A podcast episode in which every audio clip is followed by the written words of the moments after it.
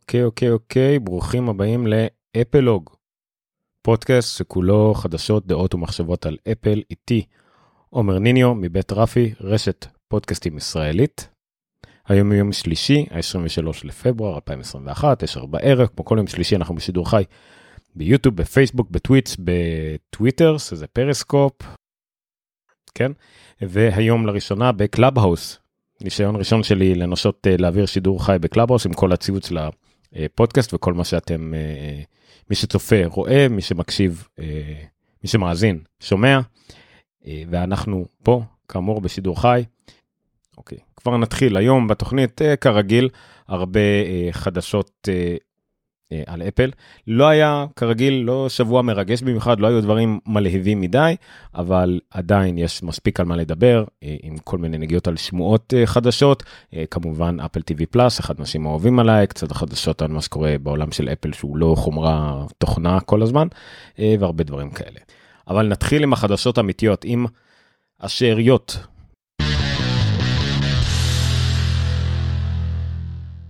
שבוע שעבר אני העליתי ידיעה על כך שאולי הישועה תגיע מצפון דקוטה. איזה ישועה? ישועה לא של אפל, צפון דקוטה, אה, שכמובן פועלת עצמאית כל מדינה בארצות הברית. בסנאט שלה ניסו להעלות אה, הצעת חוק, שבה אפל מחויבת אה, לאפשר חנות אפליקציות אלטרנטיביות, אה, ולמפתחים אה, לחייב את הלקוחות ישירות, אז אה, זה היה עלה להצבעה.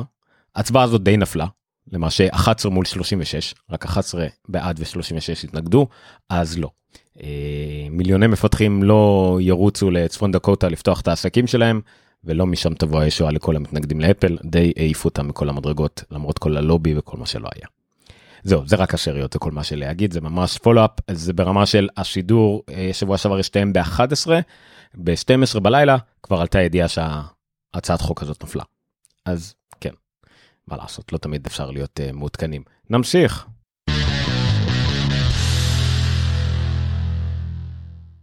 והמדור הראשון שלנו הוא חומרה, תוכנה ושמועות.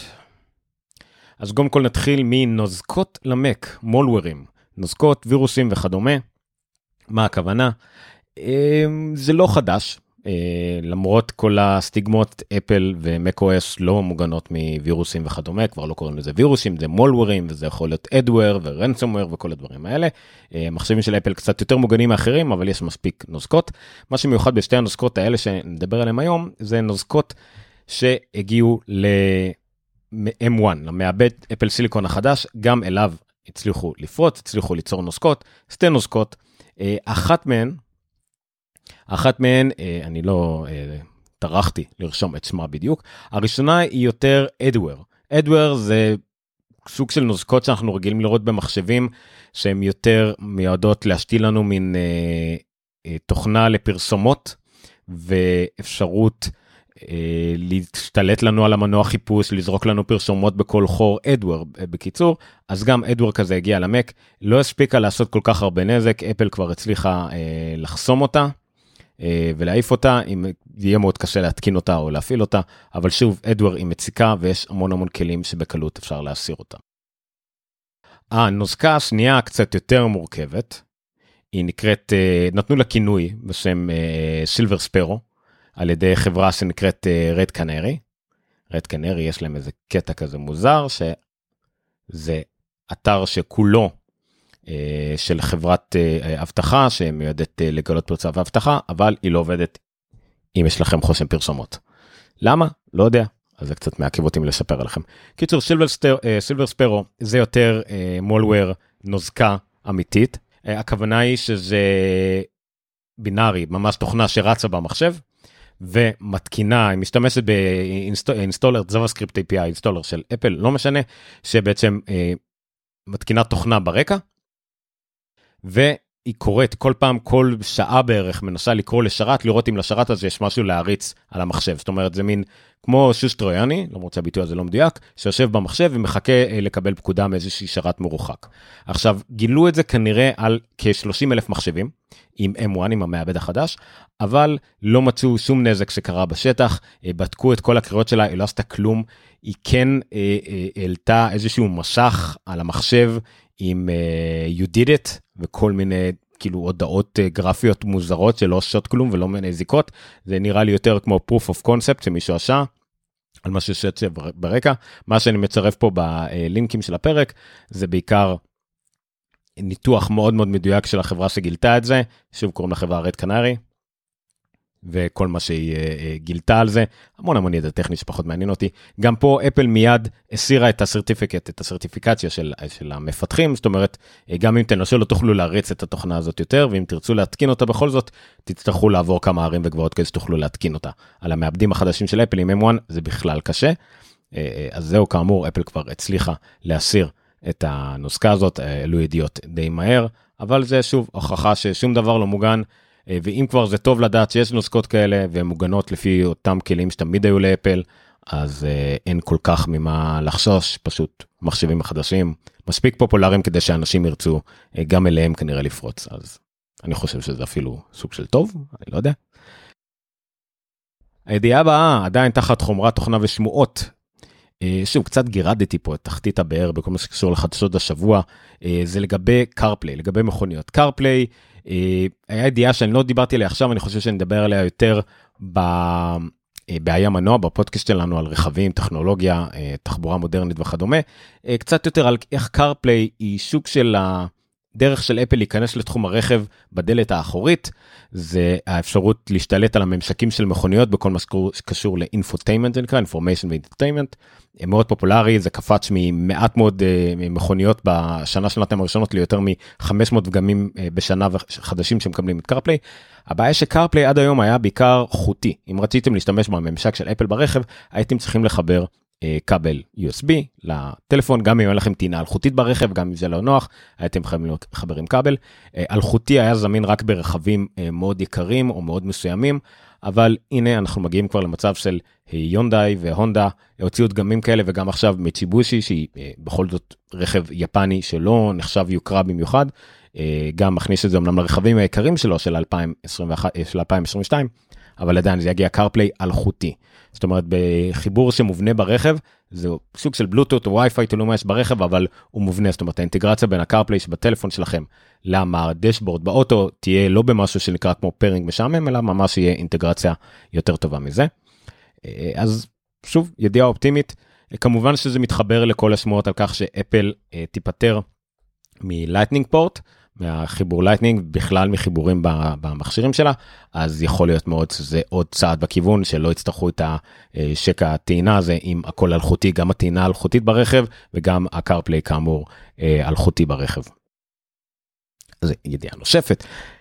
הדבר הבא כבר זה יותר שמועות קלאסיות, כמו שאנחנו מכירים, אפל וכדומה, וזה על מוצרים חדשים במרץ. עכשיו, נוצרה פה איזשהו של מלחמת שמועות, מי שעוקב אחרי העולם הזה יודע שיש כמה אה, כתבים, עיתונאים או סתם יוטוברים, אה, לא סתם יוטוברים, הכוונה היא שהמקצוע שלהם זה יוטיוב ולא עיתונות קלאסית, אה, מתווכחים על שמועות מי יודע יותר, אז יש שניים עיקריים נגיד בעולם של אפל כרגע, מרק גורמן וג'ון פרוסר, מרק גורמן עובד בבלומברג, אה, ג'ון פרוסר הוא יוטובר עצמאי, שניהם מאוד מחוברים, אה, מה שנקרא צריך לשלב את החדשות משניהם, אה, ג'ון פרוסר, טוען שיהיה אירוע באפל, ויהיה בו לכל הפחות כנראה אייפד חדש, אייפד פרו חדש, ואת האיירטאגס שכולם מצפים להם, התגיות של אפל, שזה מי שמאזין לפודקאסט באופן קבוע יודע שזה אחד הדברים שאני הכי מצפה להם, אז יהיה את שני אלה, והוא גם טען שהאירוע יהיה ב-שישה עשר למרץ. מר גורמן עלה כמובן חייב להתחרות בו, אמר שהאירוע לא יהיה ב-שישה עשר למרץ, ואולי יהיו עוד דברים, וג'ון פרוסר אמר, זה בסדר, לא אמרתי שלא יהיו דברים אחרים, פשוט אמרתי מה כן יהיה. בכל מקרה, המסקנה, שורה תחתונה היא שיהיה כנראה אירוע במרץ, כלשהו, ואפל כנראה תציג בו מוצרים חדשים, שחלקם יהיה אייפד פרו, מה שהגיוני, אייפד פרו לא יתעדכן טכנית, כמעט מ-אלפיים שמונה עשרה, חוץ מזה עדכון קצר שנה שעברה, ב-אלפיים עשרים, ואיירטאגס כולם מצפים להם, כולם קוראים שזה מוכן, התוכנות מוכנות, זה נמצא כבר ב, ממש בגרשה הרשמית של אפל, אפשר אפילו למצוא בטעות איך אפשר לשייך איירטאג, אבל אין מה. וגם כנראה החומרה כבר מוכנה, הכל מוכן, פשוט לא היה טיימינג. אף אחד לא צריך מוצר שעוזר לך למצוא דברים שאיבדת אם אתה לא יוצא מהבית. אז כנראה זה היה עניין של טיימינג. בכל מקרה, יהיה אירוע במרץ ככל הנראה, אנחנו נהיה שם כמובן, וכנראה שיהיה שם לפחות כמה מוצרים. בכל מקרה, מעניין למי שעוקב אחרי כל מלחמת השמועות. אז בחדשות הכלליות, משהו שהתלבטתי אם לפרשם אותו, בעמוד הפודקאסט שלנו, של אפלוג, פודקאסט ומחשבות על אפל, כיוון שזה ידיעות שאני הפסקתי לאהוב. זה ידיעות שמדברות על נתונים פיננסיים. הבעיה של, לא נתונים פיננסיים, שלך, על יותר על מחירות, על כמויות, על דברים כאלה. זה דברים שאני לא כל כך מחבב, כיוון שאין יותר משפרים כאלה מדויקים. אפל לא מפרשם את המספרי מחירות שלהם, הרבה מאוד מהחברות האחרות לא מפרשמות את המספרי מחירות שלהם, אז נותר לחברות כמו גרטנר, ושכחתי עוד כל מיני חברות סטטיסטיקה וחברות אנליטיקס, שמנחשות את המספרים לפי מחקרים שלהם. אבל, יש כמה סיבות כן להסתכל על זה. אם אתם מסתכלים על אותה חברה כל הזמן, בהנחה שהיא משתמשת באותן מתודות, באותן שיטות כדי למדוד, אז אתם יכולים להשוות אותה מול התוצאות שלה בעבר. אז זה בסדר, אז זאת אומרת, התקדמות לאורך זמן, אפשר להשוות. כמו כן, אם הפערים, אם זה השוואה בין שני גורמים שונים, והפערים הם מוחלטים וברורים, אז אה, מן הסתם שזה כנראה גם תואם לעולם האמיתי. אם זה הפרשים של אחוזים בודדים, לא הייתי מסתכל על זה. אה, אז פה, ב- בידיעה שהבאתי אה, עכשיו, שני הדברים האלה מתגלמים. מדובר על נתונים של גרטנר, שמדדו את מחירות הסמארטפונים, ברבעון האחרון של אלפיים ועשרים, וכמובן לכל שאר השנה. אז אם נסתכל על הרבעון האחרון של אלפיים ועשרים, לפי הנתונים שלהם, אפל מכרה קצת פחות מ-שמונים מיליון מכשירי אייפון, שזה קצת פחות מ-עשרים ואחד אחוז מהשוק, ושמסונג אחריהם עם שישים ושניים מיליון. זאת אומרת, הפרש של כמעט, של שבע עשרה ומשהו מיליון מכשירים, הבדלים במחירות ברבעון האחרון. שנה שעברה, סמסונג הובילה ב-שבעים נקודה ארבע מול שישים ותשע נקודה חמש בפחות מיליון. זה למשל בין הפרש שאולי לא הייתי מסתכל עליו כבאמת, אולי זה אפילו כמעט טקו, אבל שוב, אם יחשים לאותו, לאותה חברה כמו גרטנר לאורך השנים, אז בסדר, נסתכל על זה כ- כנתונים השוואתיים. אז כן, אז הפער בין אפל לשמסונג הוא עצום ברבעון הזה של אלפיים ועשרים, ולמעשה זה הפעם הראשונה שאפל עוקפת את סמסונג והפכת להיות אה, מוכרת הסמארטפונים הראשונה בעולם, פעם ראשונה מאז אלפיים ושש עשרה. אז יש פה איזשהו הישג משיעם, יכול להיות שזה חד פעמי, יכול להיות שזה בגלל אה, הדור חמש של אפל היה ליינאפ יותר טוב, יכול להיות ששם זה כחזבה, המון, המון גורמים, גם השמסונג, יש לך אייפון, אה, נמכר טיפה יותר באיחור אה, השנה, לא, אם הוא לא יצא בספטמבר, הוא יצא באוקטובר, בגלל הקורונה, בגלל כל בלגן, אז יש פה שילוב של גורמים. השורה התחתונה היא שהאייפונים, המחירות שלהם עלו בצורה מאוד מאוד גבוהה ברבעון הזה, ביחס לרבעון שעבר, ובכלל, בשנה האחרונה, ב-אלפיים ועשרים, סמסונג עדיין מובילה לאורך כל השנה, כמובן עם מאתיים חמישים ושלושה מיליון מכשירים, לעומת מאתיים מיליון מכשירים באפל, אבל עדיין הנתח שוק של אפל עלה, ומה שחשוב זה הצמיחה, מ-אלפיים ותשע עשרה ל-אלפיים ועשרים. כל סוג הסמארטפונים כולו ירד, שוב, לפי גרטנר, ב-שתים עשרה נקודה חמש אחוז. כשרק שתי חברות הצליחו להיות חיוביות, זאת אומרת שהם צמחו מ-אלפיים ותשע עשרה ל-אלפיים ועשרים. סיאמי עם קפיצה מטורפת של יחסית של חמישה עשר אחוז, ואפל עם שלוש נקודה שלוש אחוז. סמסונג למשל ירדה ב-ארבע עשרה נקודה חמש אחוז, הוואוי ירדה ב-עשרים וארבע אחוז, הייתה לה שנה מאוד קשה להוואוי, כמובן היא הפסיקה למחר בארצות הברית. אופו ירדה בכמעט שישה אחוז, וכל שאר השוק, שהוא לא הארבע חברות הגדולות האלה, חמש חברות הגדולות סליחה, ירד בכמעט עשרים אחוז. אז זה כבר עלייה טובה של אפל, עם שנה שאנחנו יודעים כבר שהיא מאוד חזקה. אחת השנות הכי מצליחות בהיסטוריה של אפל, עם כל המצב, עם כל הקורונה, פשוט נתונים מצוינים לאפל. אז למה הבאתי את הידיעה הזאת? ידיעות פיננסיות, אבל בסדר. שוב אני מזכיר לאנשי הקלאבוס, אם יש לכם מה להגיד, אם אתם מבינים יותר ממני בנתונים פיננסיים, ומה זה אומר, ואיך זה משפיע על שאר עולם הסמארטפונים, אני אשמח, קטונתי, אני יש לי הרבה מאוד ידע, קטן, על הרבה מאוד דברים, אז אני שטחי שכזה. הנה, אליקו רוצה להצטרף. אליקו, שלום. שלום, רק רציתי להגיד, הנתונים של אפל, חוץ מה, חוץ מהנתון המטורף הזה, גם הרווח שלהם פר מכשיר, הוא כמעט פי ארבע מסמסונג, המחיר ממוצע שהאייפון נמכר, אם אני רוצה הוא בסביבות שמונה מאות דולר, ובסמסונג זה מאתיים. נכון, אני חושב שקצת יותר מ-מאתיים, אבל כן, הפער הוא הרווחיות אה, היא מאוד מאוד גבוהה, כן, גם המחיר הממוצע, נכון, שזה אומר הכנסה, כמות הכנסות, וגם רווחיות. הנתונים שאני לא בטוח בשנים האחרונות, מאז שאפל הפסיקה לפרשם נתונים, אבל תמיד פרשמו את זה, למשל, הנתח שוק של אפל, תכלס בסמארטפונים, הוא פה כמה אמרנו, הוא אולי חמישה עשר אחוז או משהו כזה, אבל מסך הכל הרווחים ב, ב, בשוק השמארטפונים, אפל לוקחת בין תשעים ל-תשעים וחמישה אחוז מכל הרווחים. כל השאר מרוויחות אולי אחוז בודד וממש על הקשקש, חוץ משמסונג שמצליחה להרוויח. אף אחד לא באמת מרוויח בשוק השמארטפונים. אפל מחזיקה משך כל הרווחים בשוק, תשעים או תשעים וחמישה אחוז מכל הרווחים בכלל, אפילו עם נתח שוק של חמישה עשר אחוז. אז כן, זה, כל האחוזים האלה זה, זה נחמד, אבל כשזה מגיע לכסף, נכון, אתה צודק, אפל הרבה מעל כולם בקטע הזה. מצד שני, סמסונג מוכרת מכונות כבישה, וצוללות, ולא יודע, הרבה דברים, אבל בסדר. ואת המסכים לאפל, לא לשכוח. וזה, אפל גם מוכרת שירותים. נכון, נכון, שסמסונג לא מצליחה למכור בצורה מוצלחת, למרות ניסיונותיה, אבל בסדר. זה לפחות טוב שיש את ביגסבי של סמסונג, שתמיד יש עוזר קולי יותר גרוע מסירי. אז טוב, תודה לסמסונג שגורמת לאפל לראות טוב לפחות בקטע הזה. נעבור לידיעה הבאה. ידיעה הבאה בניגוד מוחלט, אני מתנצל לכל המאזינים, כי הידיעה הבאה היא מאוד ויזואלית, אבל עדיין. אימוג'ים, אימוג'ים חדשים בשוק. אה, בשוק? בשוק? לא יודע. אה, בבטא החדשה של אה, אייפונים ואייפדים, אני לא בטוח מגיע גם לאייפדים, ארבע עשרה נקודה חמש, יש ליין חדש של אימוג'ים, שוועדת האימוג'ים הבינלאומית, או איך שלא קוראים לה, הוציאה וישרה, ואפל בעצם הכניסה את זה למכשירים שלה. זאת אומרת, גם כל הוועדת אימוג'ים, איך שלא קוראים לה, מחליטה על אימוג'ים חדשים, ואז החברות השונות מממשות את האימוג'ים האלה, באנימציות שלהם, בציורים שלהם, במה שהם חושבים לנכון, ומוצאים את זה בגרסאות חדשות. באופן היסטורי זה משוק הדברים שמאוד מעודדים אנשים להתקן גרסה, כי אימוג'ים חדשים, ואם מישהו שולח לך אימוג'י שאין לך, אתה רואה מין שימן מכוער כזה, אז כולם רצים. אז באופן רשמי יש מאתיים שבע עשרה אימוג'ים חדשים ב-iOS ארבע עשרה נקודה חמש, בפועל אולי יש רק עשרים חדשים. למה? כי הרבה מאוד מהאימוג'ים זה וריאציות על קיימים. למשל, אם יש אה, משפחה, משפחה עם לב באמצע, אז מה שבאפל השוב ומה שהאימוג'י מאפשרים, זה המון משפחות מעורבות. יש אדם שחור עם אדם לבן, יש אה, זוגות מעורבים לגמרי, כל הווריאציות האפשריות בערך של, של זוגות אה, קיימים, בכל הצבעים, בכל הגוונים, עם שפם, בלי שפם, עם לב באמצע, whatever. אז יש הרבה יותר גיוון בזה. מבחינת סמיילים, כן, יש נגיד שלושה סמיילים חדשים, משהו עם טווירלי אייז, נקרא לזה, נראה לי, כל זה זה מין מצבי קורונה, אנשים מיואשים מהחיים נראה לי פחות או יותר, אבל בסדר.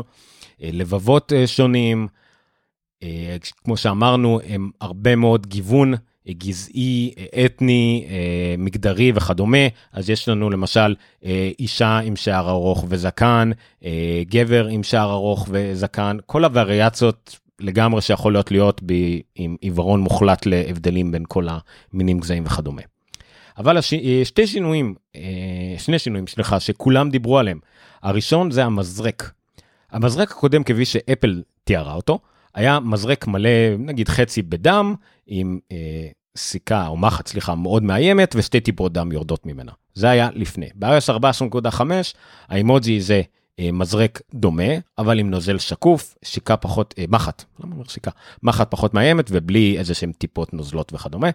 זה כמובן אה, מין אולי אימוג'י שמעט מאוד השתמשנו בו בעבר, ואם השתמשנו בו זה, אז כן, זה היה לזה משהו מאיים, ו- ומזרק ודם, וסתם כאילו לצחוק עם מישהו, אז לא, זה הפך להיות עניין רציני וחיסונים והכל, אז המזרק הזה הפך להיות סירינז באנגלית, אה, הפך להיות אה, שקוף, נחמד, אה, משמל כנראה חיסון, והרבה יותר אנשים משתמשים באימוג'י הזה בימינו, אז הגיע הזמן.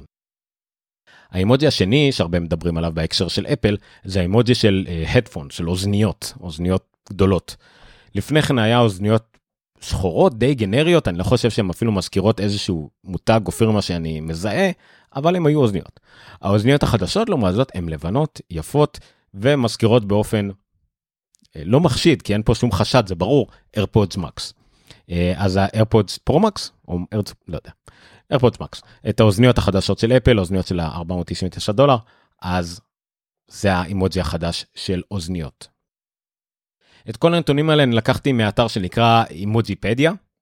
Emoji Pedeia אחראים על לתעד את כל האימוג'ים החדשים. יש להם פה גם מאמר מאוד מעניין על אבולוציה של אימוג'י, של אייקונים, שוב, כשמדברים למשל על עניין המזרק, אז הם uh, מזכירים את, מה, את הבלגן הקודם שהיה, שזה עם uh, אקדח. בשלב משם הבינו עם כל האלימות, גם מה שהיה בארצות הברית וגם בכלל כמובן כל השימוש באקדחים, שלשים אימוג'י של אקדח, שהוא נראה מאוד כמו אקדח, זה קצת מאיים ולא יפה, אז הם החליפו את זה, כל אחד החליף את זה נגיד לאימוג'י של רובי מים, רובי צעצוע, משהו שנראה באופן בולט יותר כמשחק. העניין הוא מה שמצחיק, שבזמן שכולם עשו את זה, מייקרוסופט שלה דווקא היה אקדח צעצוע, החליטה שלא, מה זה, כולם משתמשים באימוג'י רגילים, ואנחנו משתמשים בצעצוע, אנחנו נחליף את זה לאימוג'י של אקדח, בזמן שכולם שינו את זה לאימוג'י של צעצוע. אז מייקרוסופט, מייקרוסופט קצת עשו פדיחה על עצמם, והחזירו את זה. אבל זה סתם טיימינג גרוע. עוד המון דוגמאות, הציזבורגר, המלחמה בין, אני חושב, בין גוגל לאפל, לגבי אם הגבינה היא מעל הקציצה או מתחת לקציצה בציזבורגר. דברים מפגרים שהאמריקאים אוהבים להתווכח עליהם, אבל בסדר. האידאה הבאה היא ככה לגבול בין החדשות הכלליות לבין המדור הבא שלנו, שהוא שירותים ואפל טי וי, וזה מדבר על אפל טי וי פלאס מגיע לכרומקאסט עם גוגל טי וי. כרומקאסט עם גוגל טי וי זה הדונגל החדש של גוגל, שמחליף את הכרומקאסט, ולראשונה יש לו גם ממשק ממש של מה שאנחנו מכירים עד היום כאנדרואיד טי וי, וגוגל משנה אותו לגוגל טי וי, שזה הממשק למי שיש לו טלוויזיה של סוני, טי סי אל, הייר, סיומי וכדומה, רק הם הוסיפו מין משהו שהוא כמו הטי וי של אפל, מין אה, ממשק שכולו בעצם בא לאחד לכם את כל החומרים ותכנים מכל האפליקציות ביחד, ולשים אותו, בין, להגיד לכם, הנה המלצה מנטפליקס, הנה המלצה מהולו, הנה המלצה, ועכשיו גם הנה המלצה מאפל טי וי פלאס, נגיד, או מהערוצים שבתוך האפל טי וי פלאס. אז זה כן, זה הגיע לחומקאסט עם גוגל טי וי. מה שמעניין זה, שזה הגיע גם כאפליקציה Apple טי וי Plus, גם כמו שאמרתי, זה מתחבר לכל שאר האקוסיסטם של גוגל טי וי, זאת אומרת, הוא יציע לכם תכנים מ-Apple טי וי Plus, וגם העוזרת האישית, הקולית, גוגל אסיסטנט, גם מחוברת, זאת אומרת, אתם יכולים עם, עם גוגל אסיסטנט להגיד לו, תנגן לי את טד לסו באפל טי וי Plus, או תפתח לי את אפל טי וי Plus, תסגר וכדומה, אז זה מעניין שאתה עם גוגל אסיסטנט, שנמצא בגוגל טי וי, אפשר להפעיל את אפל טי וי, ובתוך אפל טי וי נגיד להריץ את שואו-טיים, כי זה ערוץ שקניתם באמצעות אפל טי וי, קצת שמתוחה, אבל זה אפשרי, מין אה, אה, בבוסקה כזאת של אה, שירותי תוכן.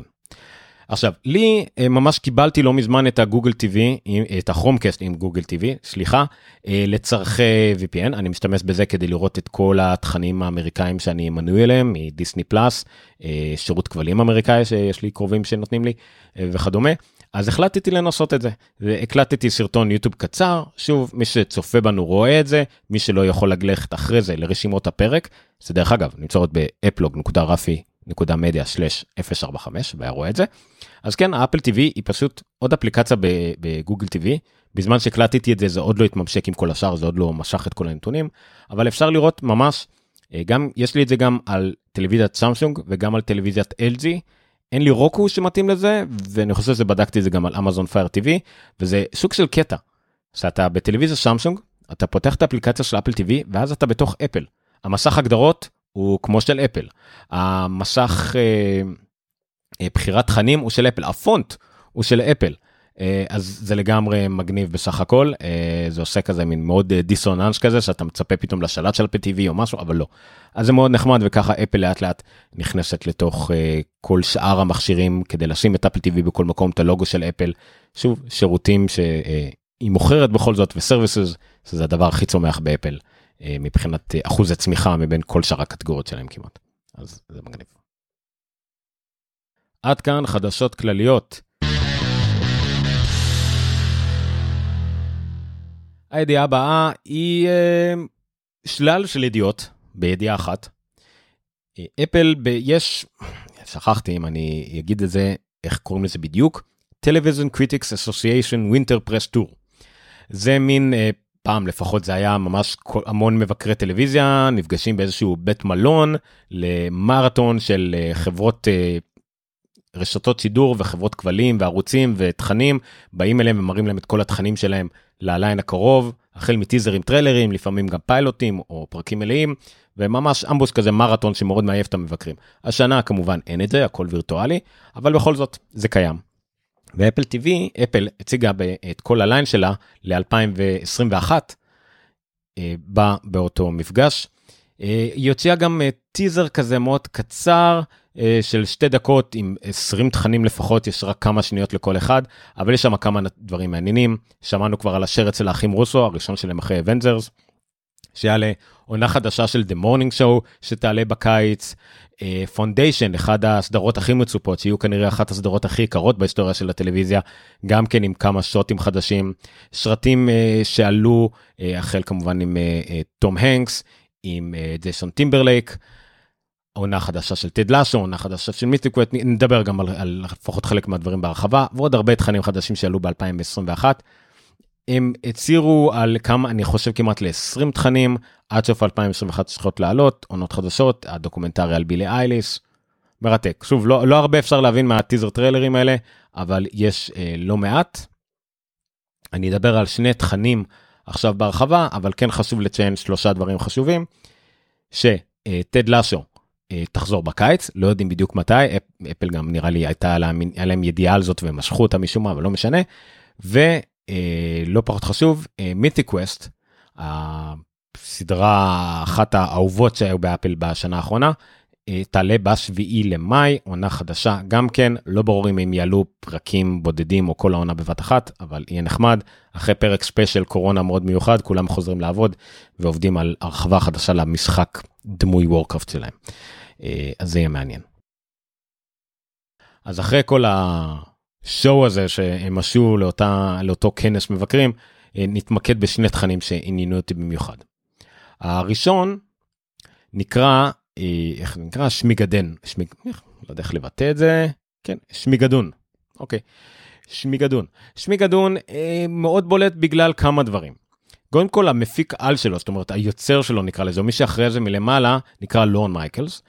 לון מייקלס, המפיק האחראי נקרא לזה, הוא היוצר האחראי ל-Saturday Night Live, תוכנית המערכונים הכי מפורסמת בארצות הברית, כנראה הכי מפורסמת בעולם, הביאה לנו עשרות שחקנים, עשרות סרטים, ודונלד טראמפ אחד, אז הוא אחראי על הסדרה הזאת, לא אומר שהוא יוצר ישירות, אבל בוא נגיד יש לו את ה-Stamp of Approval, בסדרה משחקים סיסלי סטרונג, שאנשים מאוד אוהבים אותה מסאטרדי נייט לייב, היא משחקת בסאטרדי נייט לייב, וקיגן מייקל קיי, שעמד בכלל ממט טי וי, שזה תוכנית מערכונים מתחרה של סאטרדי נייט לייב, אבל גם מאוד מאוד מוכר, הם משחקים זוג, שעל מנת להחיות את חיי האהבה שלהם, יוצאים למסע תרמילים, ונקלים לעיירה, שבה כל דיירי העיירה, תקועים במיוזיקל של שנות ה-ארבעים, ושרים בהתאם, הכל בהתאם, העבירה בהתאם, זה אמור להיות סוג של פרודיאל מיוזיקלס, שמשתמשת במיוזיקלס כדי להעביר את המשר, הם חייבים למצוא את האהבה שלהם כדי לצאת משם,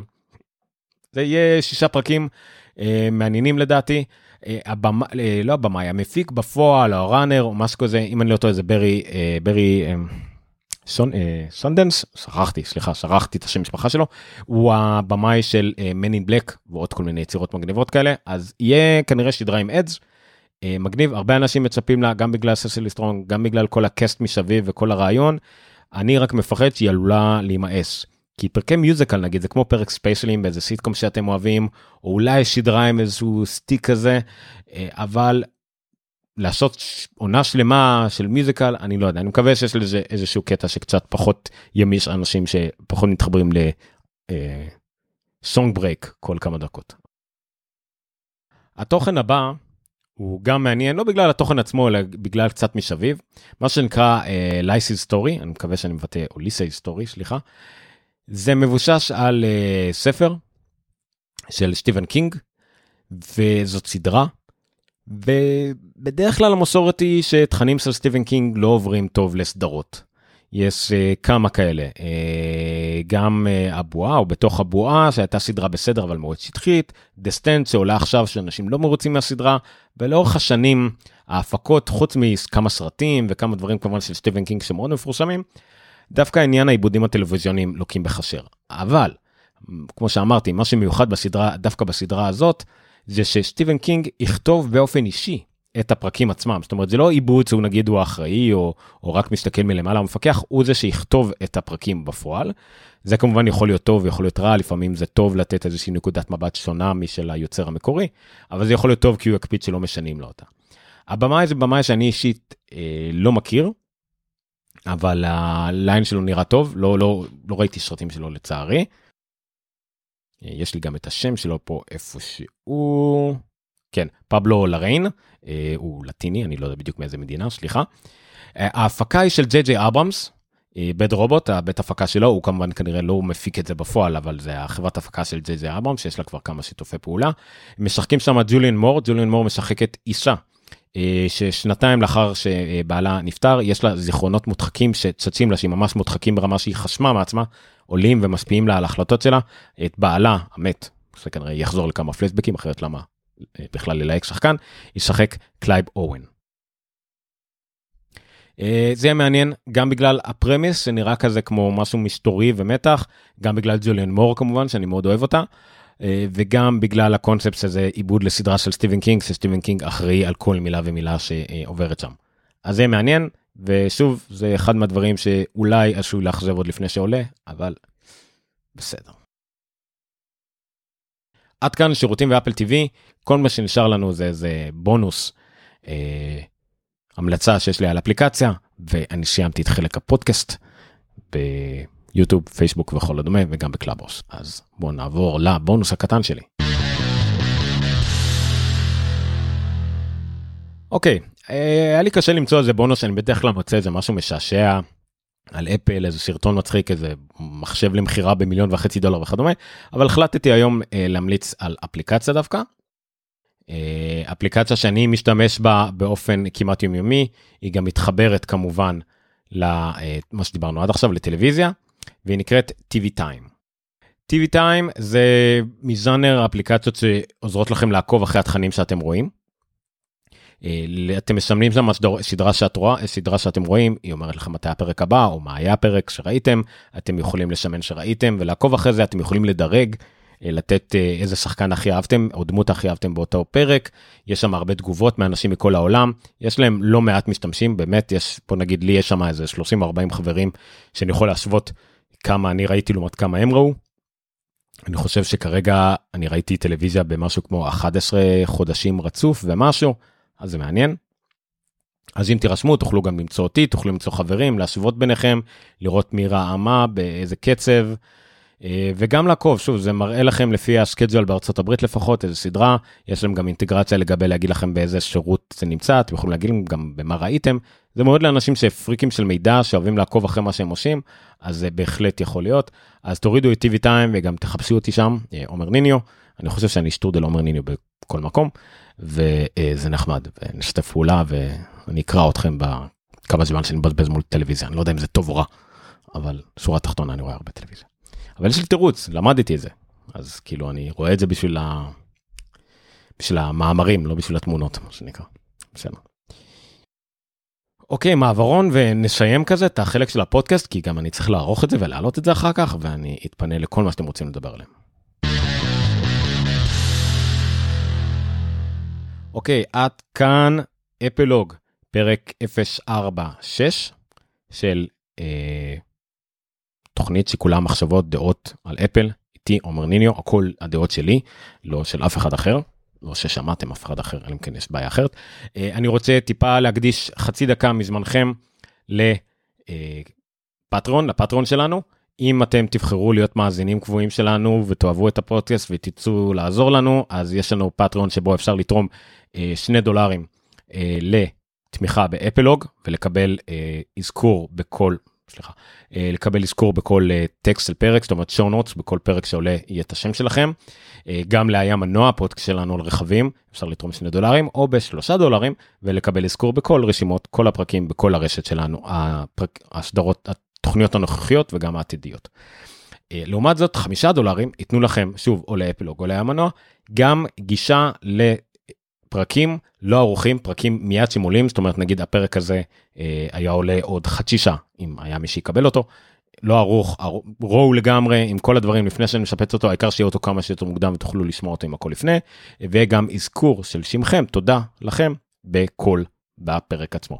וגם תשעה דולרים זה עוד איזשהו לבל שאפשר, עוד איזה טיר שאפשר אה, לתרום כדי לקבל את כל זה לכל התוכניות ברשת.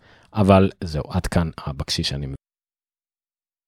אוקיי, אז אה, תודה רבה לכל מי שהאזין לנו, האזין לפודקאסט, תודה לכל מי שצפה ביוטיוב, פייסבוק, טוויטס, טוויטר וכדומה, תודה רבה למי שהשתתף בחדר, בקלאבהאוס, אתם תישארו איתנו אם אתם רוצים לדבר, אני נראה לי מצידי לשים את כולכם כספיקרים וכולם יוכלו לדבר, ועד כאן החלק הרשמי של פודקאסט אפס ארבע שש, שוב, מי שבקלאבהאוס, ואולי אני אמשיך את זה, אז אם אתם צופים ואתם רוצים להשתתף בתוכנית בלייב, אז תעקבו אחריי בקלאבהאוס, שטרודל עומר ניניו, ותוכלו לעלות גם לתוכנית הבאות. זה לא כל כך מסובך בשבילי לעשות את זה גם כקלאבהאוס, אז אני אמשיך אם יהיה לזה ביקוש.